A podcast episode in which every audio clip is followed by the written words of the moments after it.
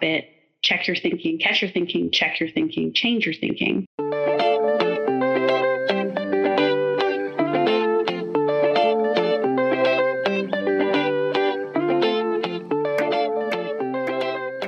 Welcome to Talk Therapy CBT, a conversation about educating, helping, and connecting individuals to the world of psychology. This podcast is supported and produced by Inner Balance Psychology Center. I'm your host, Dr. Dawn Raffa, and join with me is my co host, Anthony Dana. How are you today, Anthony?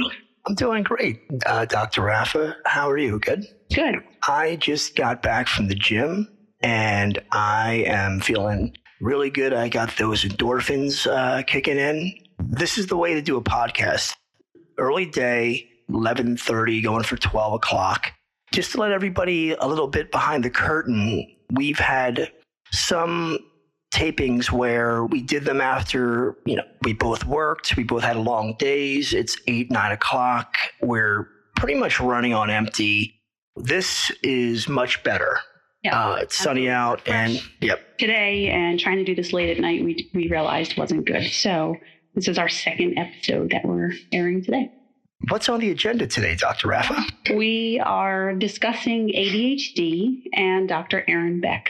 As I plan to always do, I come up with a quote that has to do with the topic or one of the topics, normally the first one. And so with ADHD, I was a little hard pressed on finding a good quote that was meaningful and that really connected with ADHD. But I did come up with this. So this is from Dr. Edward M. Hallowell, MD.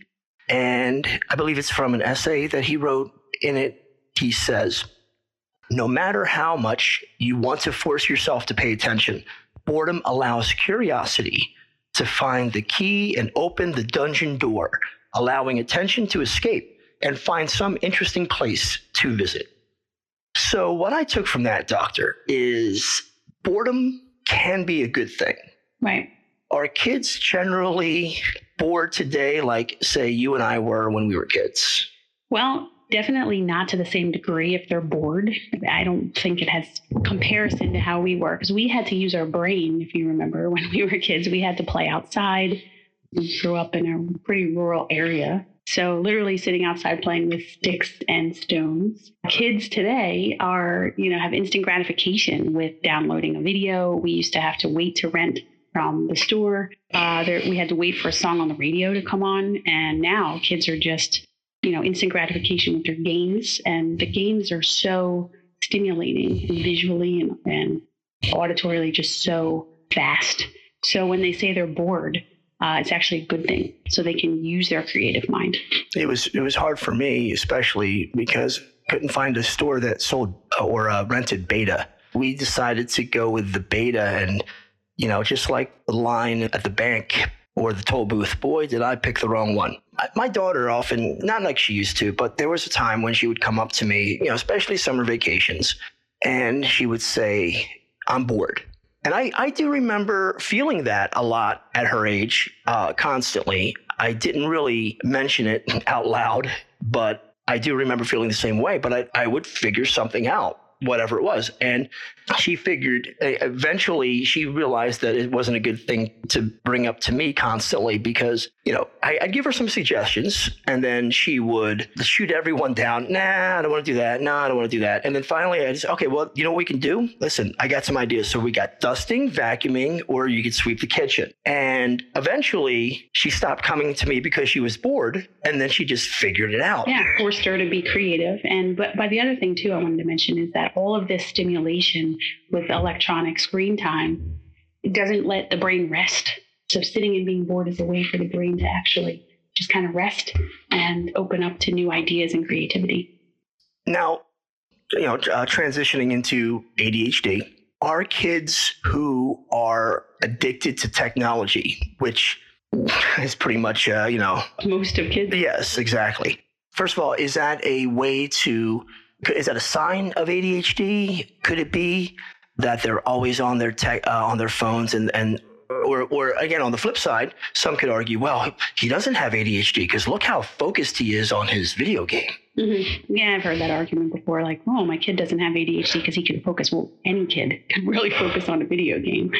So, um, I mean, there's research out there that shows that the video games are are not good for everyone, even us as adults, because of the dopamine hit that we get from it, actually, and then we have to crash after that. So, especially for a kid that has ADHD, it's not great for them. I'm not saying don't do it at all, but it could have more effects on them maybe than a non ADHD kid.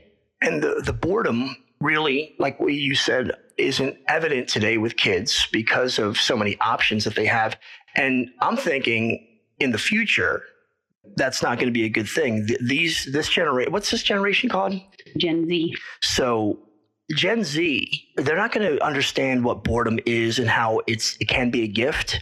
Necessity is the is the mother of invention, and necessity can come into play when you're bored. Well, they don't know what that means, so they don't. Their imagination is kind of limited. I, I would imagine. So the majority, you know, of Gen Z will have a difficult time when they're asked to think outside the box Right. They'll be at a disadvantage. Um, and parents are often quick to just, you know, give them the electronics because they need to get work done, especially working from home yeah. now with the pandemic.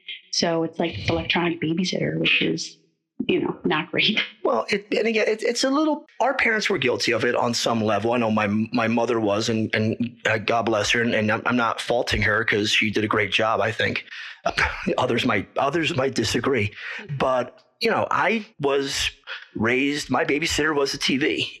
And for hours, I was fine. You know, yeah, I'm talking about the 70s people. So we're talking about those those those game shows during the day, and then I'd find you know the uh, the old reruns of um, Dennis the Menace and, and Beverly Hillbillies and, and, and so on, and um, of course I Dream of Jeannie. So I, I had this too. And if you have ADHD, that's not necessarily a good thing to always be on electronics, right? Right. Yeah, it's definitely like a, you know not good for most kids because, like I said, they get that um, overstimulation of their nervous system, but especially for ADHD because despite the name uh, ADHD, kind of a misnomer. It's like this attention deficit hyperactivity disorder.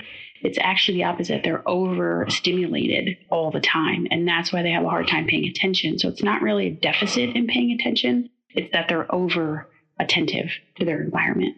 So that could make it worse. I have a mild case of ADHD, and I think we all have that. I think, again, people use it a lot. I hear people, oh, oh, that's, you know, that's my ADHD. Sorry, you know, if they forget what they were talking about or if they just uh, change the subject. And one thing that I, uh, this is either I'm rude or I have ADHD. I interrupt people, and um, and I apologize. Uh, and you you know I do it because I get looks from you, uh, doctor. But I try not to do it, and I'm aware of it. So it's like I know I have a problem, and that's the first step. Admitting that you have a problem and having insight into it. Right, but the only reason why that I do it, I can't speak for everybody who has. And again, my ADHD is like just like minimal.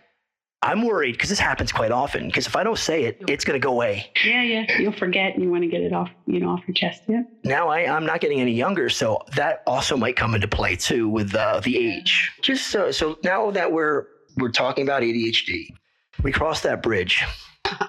How is ADHD properly, and I'm going to use the, uh, you know, put, put in quotes, properly diagnosed? Yeah, you know my uh, spiel on this. So in my opinion, um, psychologists are the better or the best uh, people to diagnose ADHD. Medical doctors, primary care physicians, pediatricians, even a psychiatrist can diagnose ADHD. However, they rarely do a thorough job of doing that because they cannot do testing. That is a privilege that we clinical psychologists can do. In my practice, I do a very thorough job of testing, uh, mostly children. Once in a while, we'll have an adult come in but I'm pretty protective of that diagnosis because it's so overdiagnosed. Medical doctors are well intentioned, I imagine. However, they're time limited with the insurance restrictions. So they give parents a checklist to check off where it's really not sufficient. Really, need, we need to do um, executive functioning testing to really see what's going on with that kid. So I would say properly diagnosed would be with a clinical psychologist. And so, because of this, it's often ADHD is often misdiagnosed. Very much so. There's been lots of times where we've had kids come in um, diagnosed ADHD with their doctor, and we do a thorough evaluation, and they actually have an anxiety disorder. Not good if they're taking a medication for ADHD, which is typically a stimulant medication. You give that to an anxiety disorder kid. What do you think happens, Anthony? Their anxiety increases. so, really not good. There are some choices for non stimulant meds but uh, most MDs opt for the stimulant meds. With adults, there's a relatively high amount of adults that are discovering or diagnosed uh, with ADHD as well. Yes. Uh, again, particularly our generation, because it was missed. They were all just kind of lumped into special education, or he's just not trying, putting in effort, you know, like the the catch-all kind of phrases from the 70s and 80s. Um, so adults will sometimes come in and wonder if they have ADHD, and we can do testing on them as well. I scale it back though, and don't maybe not do a whole full battery of a bunch of tests for twenty eight hundred dollars. So um, yeah, adults can come in. Usually it's the spouse or somebody at work that recognizes it with that person. Okay, so I, I looked up ADD. Okay. Yeah is that is that a first of all what does it represent? And and second of all is it a thing? Is it a thing? All right. So add was a thing from 1980 to 1987 in the dsm-3 and then it was changed to adhd in the dsm-4 add was the old term for attention deficit hyperactivity disorder. So now it's just ADHD with or without hyperactivity. So people will use the terms interchangeably, and some people will get offended if you know, I say, "Oh, you have ADHD." No, no, I have ADD. I'm like, "Well, it's the same thing."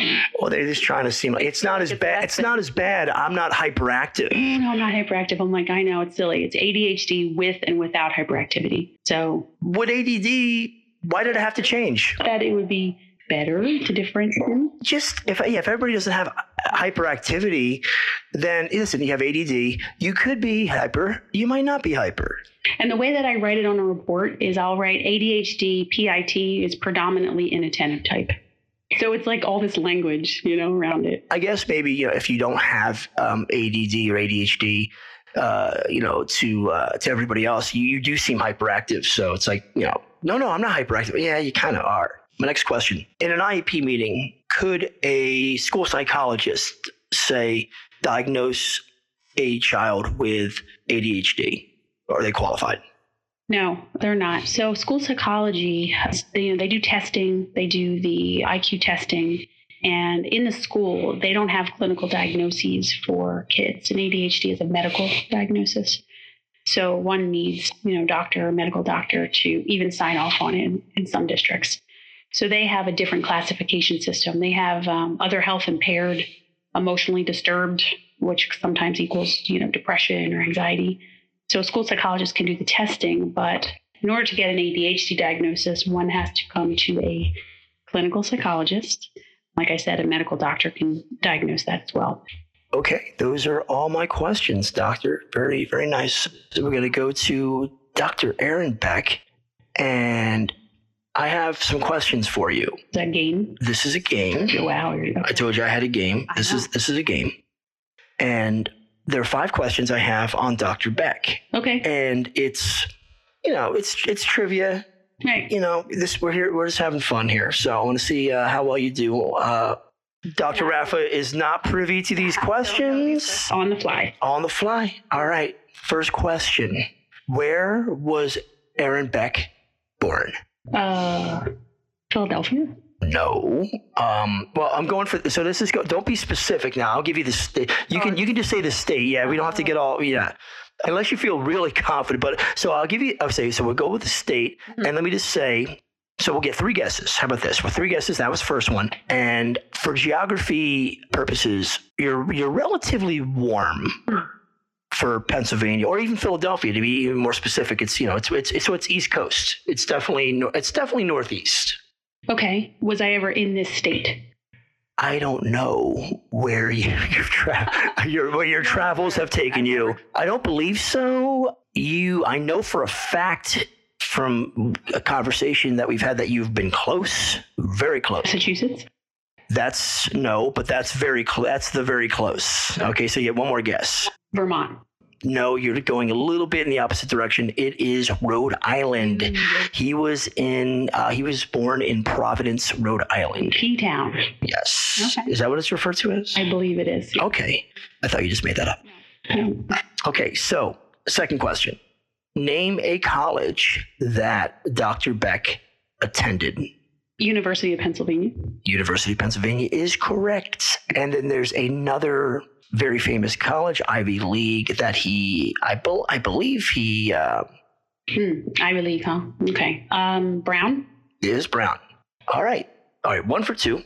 One for two. Right. Fifty percent. Okay. So let's go. Let's go for two for 3 Mhm. How many children does Dr. Beck have? Dr. Beck has four children. Good. Now, now Oh. you got the question correct. So, but, but for, um, for extra credit, how many boys, how many were girls? Are girls? Okay. Yeah. Two boys, two girls. Correct. Good, good. I think yeah, you did. So you you I uh, knew that. you yeah. you worked with um, one of them trained you. His son Daniel Beck trained me. He was my supervisor for my um, my Academy of Cognitive Therapy training to be certified as a CBT therapist. And his daughter Judith runs the Beck Institute in Okay, and as I was researching this, uh, I, I'm not going to go into specifics right now, but I do remember that his other daughter, whose name escapes me, she's uh, pretty um, pretty accomplished in her own right. But we're gonna we're gonna talk about that later on. Maybe we'll go into uh, you know now there'll be another segment. I'll come up with a game, and, and we'll, I'll include that information on his on his kids. All right, question number four.